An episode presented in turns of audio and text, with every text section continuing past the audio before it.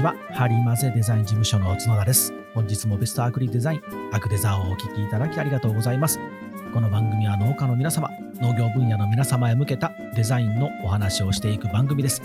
これからの農業には売るための知恵農業にこそデザインが必要なのに農業デザインを専門に扱っているデザイン事務所やデザイナーはまだまだ少ないです。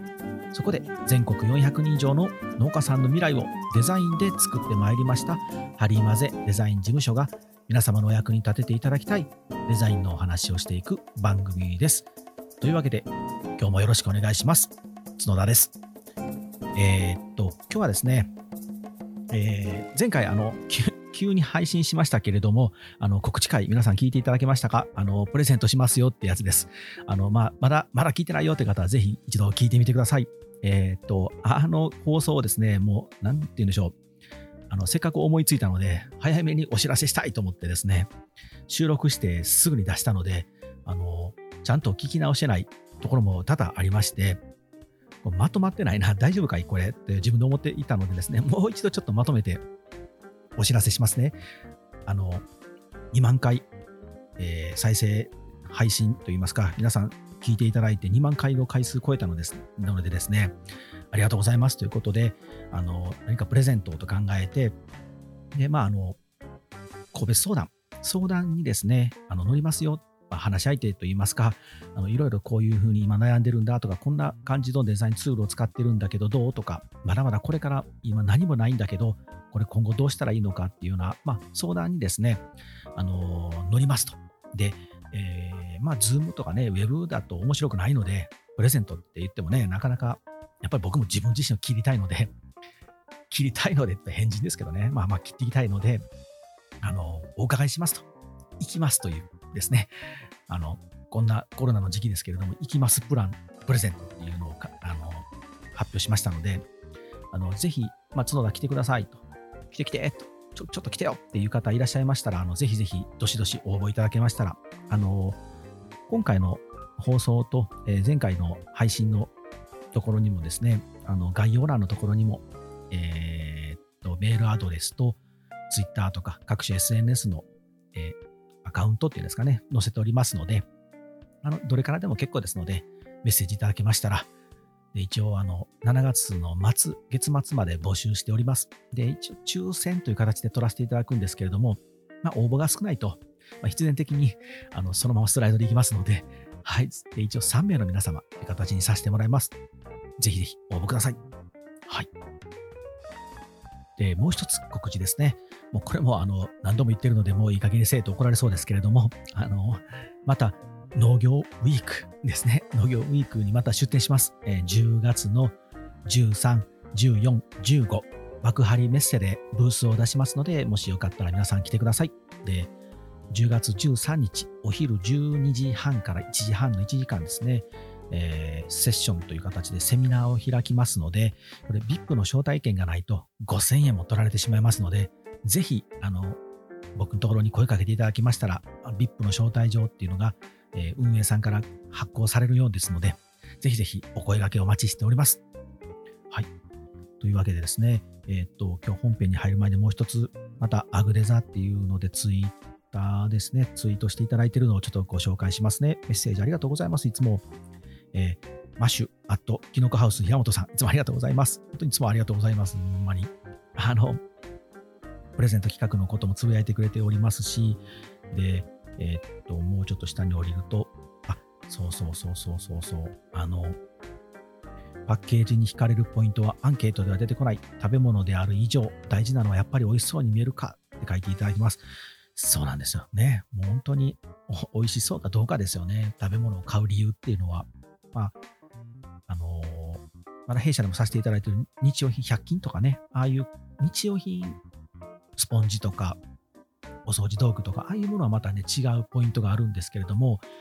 あのー、食べるもの、食べ物はやっぱり美味しそうかどうかですよね。で、健康なのかとか、環境に優しいのか、ね、負荷がかかってないのかとか、いろいろとこう、2つ目、3つ目のポイントが出てくると思うんですけど、まあ、まずはやっぱ美味しそうかどうかですよね。美味しそうと思って手に取って、あ高い、ちょっと財布に今ご相談したら無理ですって回答が来ましたっていうね、次値段。まず値段から見て買うとかっていうのもあると思うんですけど、まずは、あ、美味しそうなお肉、美味しそうな野菜だ、美味しそうなジュースだ、美味しそうなお酒だって言って、いくらするんだろうって多分順番だと思うので、やっぱりまず美味しそうっていうことをどれだけ伝えれるかだと、はい、思います。で、えっと、青 T、青 T24 時の、青、ちゃんと言いましょうか、青い T シャツ24時、僕勝手に青 T24 って呼んでたんですけど、あの、竹本さん、出演させていただいてありがとうございます。今も配信されてるみたいですね。ね、あのー、な、なんていうんでしょう、ああいうこうところでこう出演させていただいて、喋った内容っていうのは不思議なもんですね。大体忘れてますね。本当に。もう口から出まかせ言ってるんじゃないですよ。ちゃんと答えてるんですけれども、あの、忘れてると言いますか。なんとなく聞くと、ああ、言った言った、そんなこと言う、確かに言うとったな、俺って思い出すんですけど、はい、一応、あの、いい感じに喋ってましたので、皆さん、もしよければ聞いていただけたら、やっぱりこう、誰かと喋るっていいですよね。これなかなか一人じゃね、やっぱ寂しいんですよね。どなたかと喋って、あの、キャッチボールすると、こうどんどんどんどんと深みが出てくるので、やっぱり楽しかったです。面白かったですので、ありがとうございました、本当に。はい。と、あとはですね、もう一つ、メールでえー、実はご質問をまたいただきましたので、それにちょっと今日はお答えしたいなという回ですね。まあ、もうここから本編なんですけれども、えー、メッセージ、メール、これ、あれですね、あの、この方本名なので、読まない方がいいですかね。えーえー、7月10日、10日にメッセージいただいております。えー、すいません、あの、返事お待たせしました。え食欲が湧くような色ってありますか？まあ、食欲が湧く色ってありますか？っていうご質問をいただきましたので、本日はこれに答えていきたいと思います。で、以前ですね、えー、っと、シャープの何番でしたっけ？ちょっと待ってくださいね。色にもいろいろあるけれど、みたいなことで、おしゃべり、色のお話をした記憶がありますけども、ね、忘れるんですよ。忘れるというか、一生懸命生きてるんですよ、毎日。あ、ありました、ありました。えっと、シャープの25ですね。色にはいろいろあるけれどっていうことで、色、カラーのお話をさせていただいたんですけれども、ちょっとまた今回はまあ補足、まあ、ようやくなんかシーズン2らしいことをしてますね。あの、シーズン1で喋った内容をどんどんこうバージョンアップしていきますよと。ね、アップデートしていきますよとお話しした割には、シーズン2は全部なんか新品のネタを放り込みすぎたので、ようやくまあ、パート1の、シーズン1のこのお話をちょっと補足になりますね。色にはいろいろあるけど、そうなんです。色で、今回、まあ、美味しそうな色ってありますかってあの質問していただいたんですけど、あの、担当直入に言うと、もちろんあります。まあ、あの、色のお話はね、うん、特にあの、たくさん本も出ておりますし、えー、Google で叩いていただいても簡単に出てくるようなものが多いので、まあ、ある程度、あの、なんて言うんでしょう、僕の口からこう、よくよく、あの、皆さんが書いているような記事のネタを同じことをなぞっても面白くないので、何かちょっとアグデザっぽいなっていうか、角田っぽいなっていうのを挟みたいなと思っていたんですけれども、あもっと言うと何て言うんでしょう、プロっぽい、プロのデザイナーが考えるようなことなんですけど、実はね、まあ、色、単色、うんと、一つ一つの色にはそれこそあの、あります。一番いいのは、あの、暖色ですね。あの暖かい色、赤とかオレンジとか、えっ、と、黄色とかですね、イエローとか、そういう暖かい色味と、あと少しグリーンとかが美味しそうに見えます。で、えー、ただ、これは、あのー、ものによるんですね。例えば、キンキンに冷えたビールが、ね、あの、オレンジとか赤だと美味しく見えるかどうか。で、これね、でも最近チャレンジで、この間どっかでお話ししましたけど、あの、僕が最近気に入って飲んでるビールは赤です。や、っぱ暖色なんですよ。美味しそう。でもその赤もあの温かみがあるとかっていう赤ではなくて、あのちょっとこうクラフト感がある赤という形で使われているようなので、また使い方が違うんですけれども、冷たい食べ物は赤を避けた方がいいとかっていろいろこう組み合わせがあるので、一概に美味しそうイコール暖色赤系ですよで、イコールではないっていうのだけ覚えておいていただけたらありがたいですね。で、その赤と何色組み合わせたら美味しそうに見えるかとかね、赤と、えー、ちょっと茶色系とか、赤と、えー、グリーンとか、オレンジと赤とか、その色の組み合わせによって、そのプロダクトとかその商品をどう見せたいかっていうこう組み合わせになっていくので、この組み合わせがなかなかね、そのものによって違うので、例えばこの今ご質問していただいた方が何をを作っていて何を美味しそうに見せたいのかっていうことでも少し違ってくるんですけれども、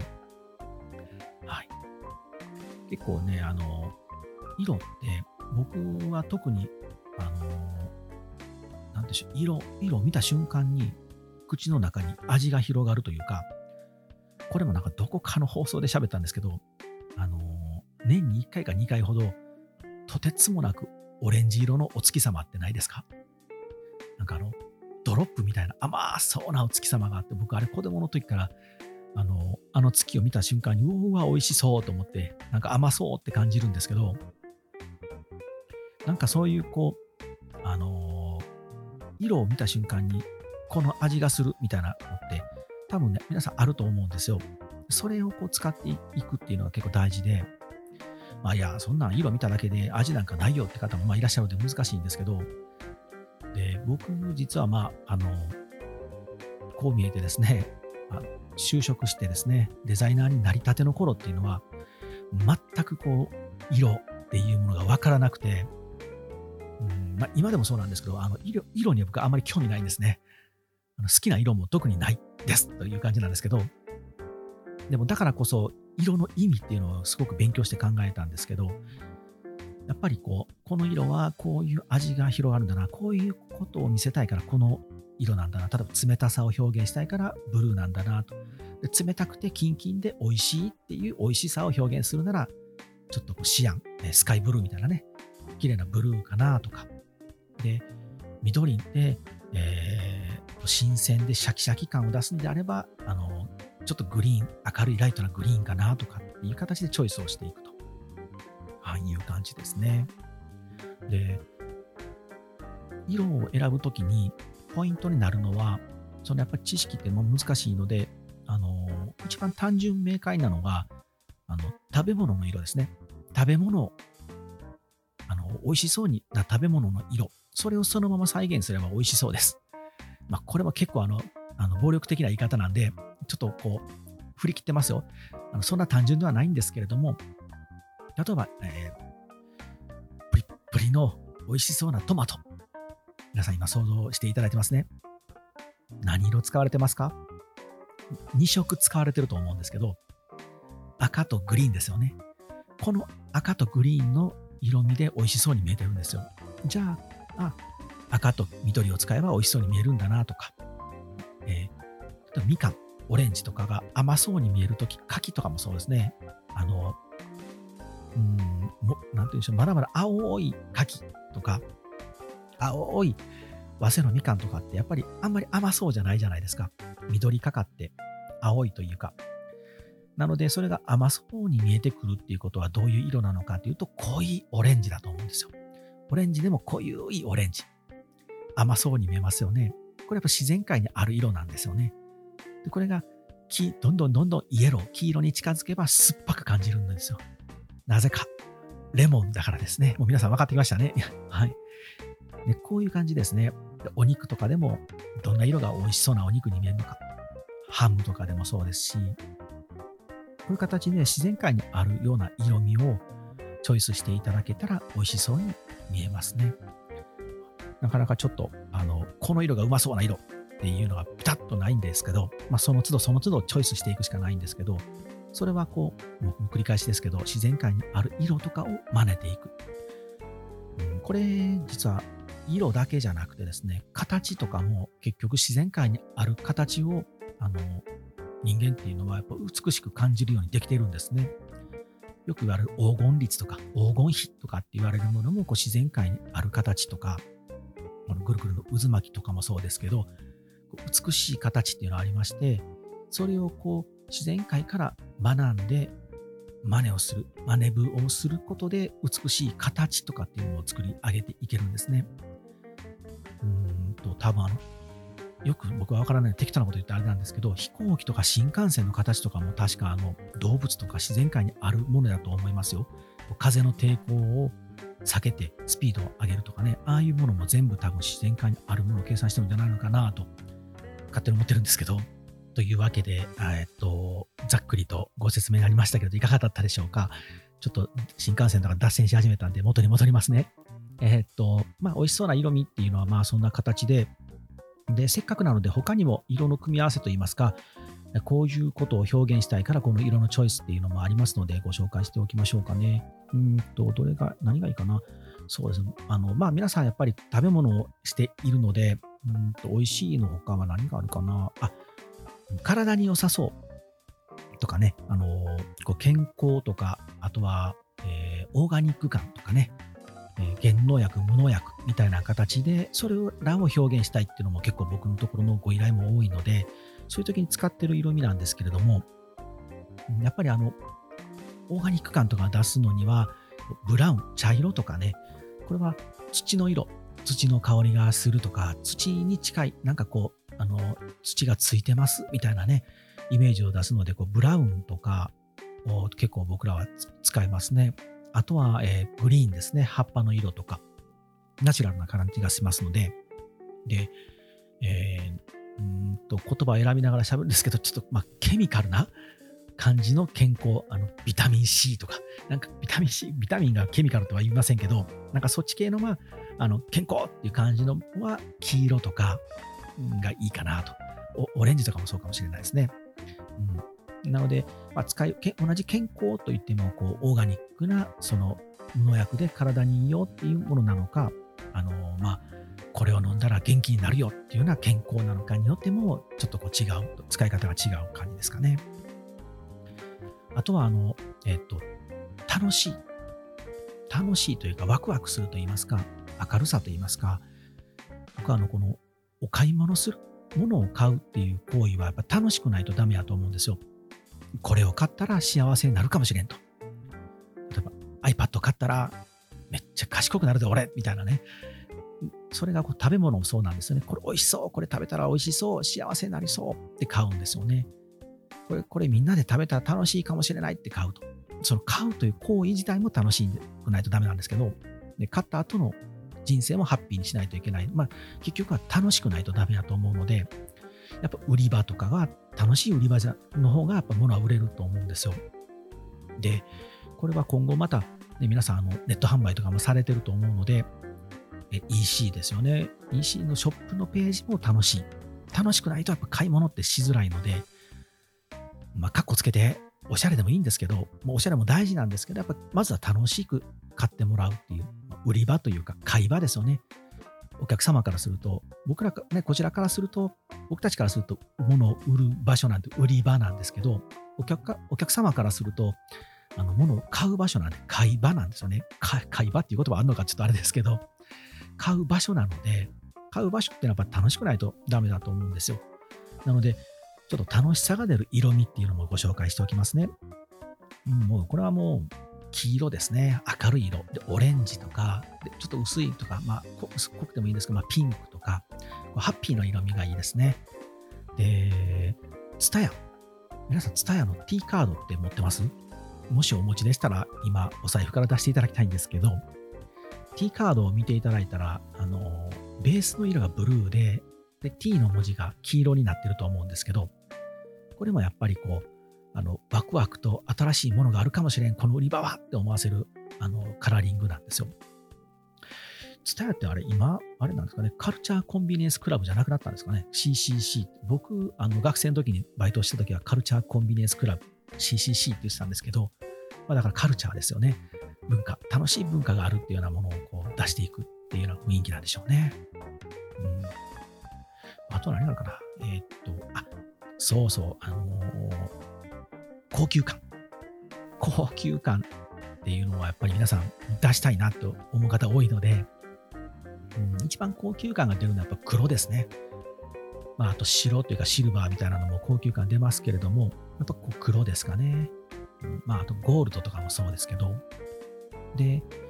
えー、っと、青とか赤も、えー、トーンを落とすというか、濃い色。ちょっと黒を混ぜていくような色。で、ロイヤルブルーとかね、ロイヤルレッドっていうのかな、うん、ちょっとバイオレットな赤とか、これも使い方によるとすごく高級感が出ます。特にあの、多分ブルーとかってヨーロッパでは高級感あるんじゃないでしょうかね。で、あの、また言いますけど、またあの来たかと思いますけど、ビールですね。僕が飲んでるビールも赤なんですけど、濃い、ちょっとこう、バイオレットな赤なんですよ。だからなんかこう、あ、高級感があるビールなんだなって思いながら飲んでますけど、はい。これも使い方ですね。まあ、色はね、あの、必ずメリット、デメリットっていうのは両方必ずあるものなので、使い方でひっくり返ってしまうのでね、黒も使いすぎると暗いとかね、やっぱありますので、はい。まあ、ちょっとご参考までにと思い、えー、お話をしていましたが、いかがだったでしょうか？うんで、まあ、まとめますと、まあ、美味しそうな色。うん、美味しそうな色なんですけど、まあ、このちょっと質問いただいた方がしつこいですけど、まあ、どういうね、あの商品を出されてるのか、ちょっとまあ、あの、わからないので、この色が美味しいよとは言えないんですけど、基本やっぱ美味しそうな色っていうのは暖色ですね。温かい色味っていうのは美味しそうになります。はい。で、僕のところの、あの、ハリマゼデザイン事務所のあの弊社のホームページ見ていただいたら、あの、制作事例たくさんあってですね、特にあの、シール、ボードに貼っていただいているシールの色味が、弊社の場合、赤とかオレンジが多いのは、やっぱそういう実は意味なんですね。うん、特にまあ、刃物が多いとか、年間通しいあのいろんなものに貼ってますよって方は、まあ、緑色の野菜が多かったりしますので、まあ、それに対して目立つようにオレンジっていうのももちろんあるんですけれども、あの一番大事なポイントはやっぱり美味しそうに見えるからっていうふうに僕らは使っております。で、赤とかね、でまあ、売り場でもその赤とかオレンジっていうのはやっぱ明るい色味は目立つんですよ。よく目につくので、そういう意味でもオレンジというのはよくチョイスさせていただいていますね。まあ、闇雲にどれもこれもオレンジでいけるわけじゃないですよ。その都度その都度青色を探しておりますので、はい。またあのよろしければそういう観点でちょっと見ていただいたらと思います。さて、ざっと喋りましたけど、いかがだったでしょうか。またあのね、あの、えっ、ー、と、今回の件、がちょっとコメントで結局、まあ、わからんかったよ、もう一回教えてっていうのであれば、あの、ね、どんな、こんなものに使いたいので、この、これに使う、合う美味しそうな色はありませんかとかって聞いていただいたら、ありますよってお答えしますので、皆さんもね、また、あの、こういった形で、こう、超ピンポイントな質問、あの、大歓迎ですので、お待ちしておりますので、あの、目立つ形はありますかとかね、もっとこうしたらどうでしょうかとか、美味しそうなフォントありますかとかね、美味しそうなフォントあるんかと思うでしょう。まあ、使い方によっては実はあるんですよ。はい。そんな形でまたあのご質問とかもお待ちしておりますので、この質問もあの概要欄にある info の at はりまぜ .com でも結構ですし、Twitter、Facebook、インスタの DM でも全然結構ですので、お待ちしております。ではですね、本編はこれぐらいで終わりにして、えー、っと、おまけのコーナー行きましょうか。今日はですね、あの、まあ、僕のことをですね、知っている方は、いよいよその禁断の果実に手を伸ばすかと思われるでしょうけれども、えー、私、自他共に認める歴史オタクでありまして、えー、どっかでもお話したかもしれませんけれども、えー、僕の名刺にはですね、あの、歴史研究家、まあ、嘘なんですけど、嘘ってこともないですけど、あの、自称ですね。自称歴史研究家という肩書きで、えー、もう書いております。ぐらい歴史が好きです。ああ、歴史いいですよね。まあ、あの、単純にそのロマンというか、えー、講談ものとしての歴史も面白いんですけれども、僕はもう、あの、人ですね。人にフォーカスしてどうしても見てしまうので、うん、まあ、自分のビジネスとか生き方っていうものにもプラスになりますし、えー、学ぶというほどでもないんですけど、まあまあ好きだから、ね、あの歴史を味わ味わっているんですけれども、あのそういう合戦の後の現地に行ったりもするのも好きで、まあ、よく言われているように長篠設楽原の戦いで、あのー、徳川織田軍がですね、武田とぶつかるんですけれども、ほんまにその、ね、鉄砲三段打ちしたかとか、あの馬を走らせたのかとかっていうのもね、現地に行ってみると面白いんですけど、うん、あの今でもですね、現地に行くと、大体その、あの、名シーン、名シーンっていうか、まあね、命を懸けて戦った人たちがいるのであれなんですけれども、そういう言われのある場所に行くとですね、土地の形っていうのはですね、大体同じような形で残ってるところが多いです。特に地方はですね、その起伏があったりとか、小さな小川がそのまま残ったりとかですね、するんですけど、例えば長篠とか設楽原のあの戦いとかね、行くとですね、よくわかるんですけど、あ、ここね、現在でもぬかるんでるなとか、あ、これは馬足取られるなとか、でそういうところにほんまに馬に乗っかったまま、武田君突っ込んできたんかなと、もしかしたら違うやり方で来たんじゃないのかなとかっていう形になって、あかんな、この話にしだすとまた本当に脱線するのであれなんですけど、今日はまあ何を言いたいかと言いますとですね、あの、僕、徳川家康、徳川家康が、家康公が大好きなんですけど、まあ、ちなみに誕生日も同じなんですけどね、は僕はだから生まれ変わりだと自分で思ってるんですけど、あの、大好きでですね、まあ何がいいのかとかって、いろいろいいところはあるんですけれども、まあ、若干その自分の今置かれてる立場とかにも置き換えて学ぶところも多くてですね、で、最近まあ弊社もあのスタッフさんが増えてまいりまして、えっと、まあ、今まではその僕ともう一人で二人でやっていたんですけれども、ここ3、4年で、あのね、人数が増えてくるとなかなか僕が直接ね、あの目が届かないっていうことも出てまいりますので、で、やっぱりまあ、直接、あの、彼女たちの、彼らの意見も、あの、僕に届きやすいようにしたいなっていうので、もちろんもう前からあの、ワンオワンとかはしてるんですけど、なんかもっとなんか、あの、喋れる体制にしたいなと思ってですね、最近その、えー、朝の朝礼みたいなものはうちしないんですけど、朝、皆さん、あの、1分間、あの、最近起こったグッドニュースみたいなの喋ろうかっていうことを今最近始めております。でそれにまあ、ただネットの記事を読んで、あ、こんなんありましたとかじゃなくてですね、あのまあ、自分の体験談、もちろんまネット記事でもいいんですけど、それに対する自分の感想も込みながら、今ちょっと1分間喋っているとですね、まあ、雑談をね、やっぱしていきたいなと。特にあの、作業をしているとみんな無言になってですね、気がついたら一日誰も喋ってませんみたいな時あるんですよ。で、ま、お昼休憩とかもみんなもう、あの、なんて言うんでしょう、本当にご飯食べたらもうそれぞれとちょっとこう、リフレッシュしたいので、動画見たり、やりたいことしたりとか、あの、ちょっと仮眠取ったりとかってするとなかなかこう、喋りかけたらあかんのかなみたいな雰囲気やっぱりなってしまうので、やっぱり雑談をして喋ってもいいよっていう職場作りをしたいなと思って朝一で雑談をしてるんですけど、まあ、なかなかね、やっぱ忙しいとか締め切りがあったりすると、本来こういう時間っていうのは無駄に感じてしまうんですけど、やっぱここ大事だなと思ってやっております。で、徳川家康と何が絡むのかっていうとですね、やっぱりこう信長と違うところは、家康はここなんですけど、やっぱよく人の意見を取り入れたんですね。うん、あの家臣たちにあの意見を戦わせて、それをきちんと吸い上げると。やっぱ織田信長っていうのはどうしてもこう、あの、自分が決めるみたいな感じのイメージがあると思うんですけど、まあ、少しやり方が違うので、もうそういうのもまあ僕も自分の事務所で作っていきたいなと。で、あるからこそどんどん人からあ、ね、皆さんから意見が上がってくるようにしたいな。まあ、意見が上がるというとね、立ち位置が上と下になるので、まあ、並列して横に並びで意見をこう回し合えるというか、感じにしたくてですね、うん、今、あの、チームっていうものを頑張って作ってるとこなんですけれども、はい。まあ、今回の雑談はですね、おまけのコーナーはですね、軽く告知といいますか、皆さん覚悟しておいてくださいっていう内容にしているんですけど、そろそろ徳川家康の話をですね、本気でこの喋るぞというお知らせでした。何のこっちゃですけどね。まあでも本当に歴史っていうのはすごくあの役に立ちます。特に、うんこうやって成功しましたとか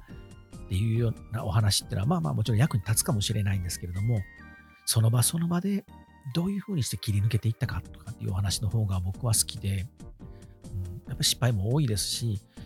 いじったから、ね、すごい歴史に名前が残っているからといってね、パーフェクトじゃないんですよね。スーパーマンじゃないですし、で僕らはこう歴史を俯瞰で、このバック再生で見てるので、どうしてもこう、例えば徳川家康とかって、たぬき親父で腹黒くて、計算高くてっていうふうに思われてるんですけど、とにかく全力で生きた結果、結果を残した人なんですね。天下を取るつもりで、じゃあこの場所はこうしましょう、あの場所はこうしていこうとかって言ってですね、計算計算で行った人なんて多分無理なんですよね。いないと思います。そんな人はね、多分神なんですよね。ねこう計算通り世の中動くと思います？絶対無理ですからね。それを今俯瞰で見てる人たちはどうしてもこう結果から見ていくのであの彼らは計算してやったんとか腹黒いとかっていう評価をねする人たちがいるんですけど僕は特にねあの家康をきちんとした評価ができない人っていうのはあんまり良くないんちゃうかなって思っております。これは完全に僕の個人的な意見ですよ。個人的見解ですって、ここにちょっと下にテロップ入れてほしいんですけど、はい。あの喧嘩売ってるわけじゃないので申し訳ないんですけど、でも、あの、やっぱり、とにかく本当に転げ回るって、転がって転がって痛い思いをして、失敗して失敗して、本当に失敗の多い人なんで、失敗しまくった結果、天下、まあ、本場天下って呼ぶんですけど、天下にタッチできた。徳川家康の凄さっていうのは、多分並大抵のあの血のにじむ努力といいますか、立ち直り力といいますか、じゃないと思うんですけど、そこの部分をあのきちんと勉強していくと、多分発見も多いなと思いまして、僕、徳川家康をあの大好きで研究してるんですけど、またその辺をあの皆さんのお役に立てる、まあ、ビジネスというか、部分に沿ったテーマとかで、また共有していけたらと思っておりますので、ぜひご期待ください。というわけで今日はこれでおしまいします。さよなら。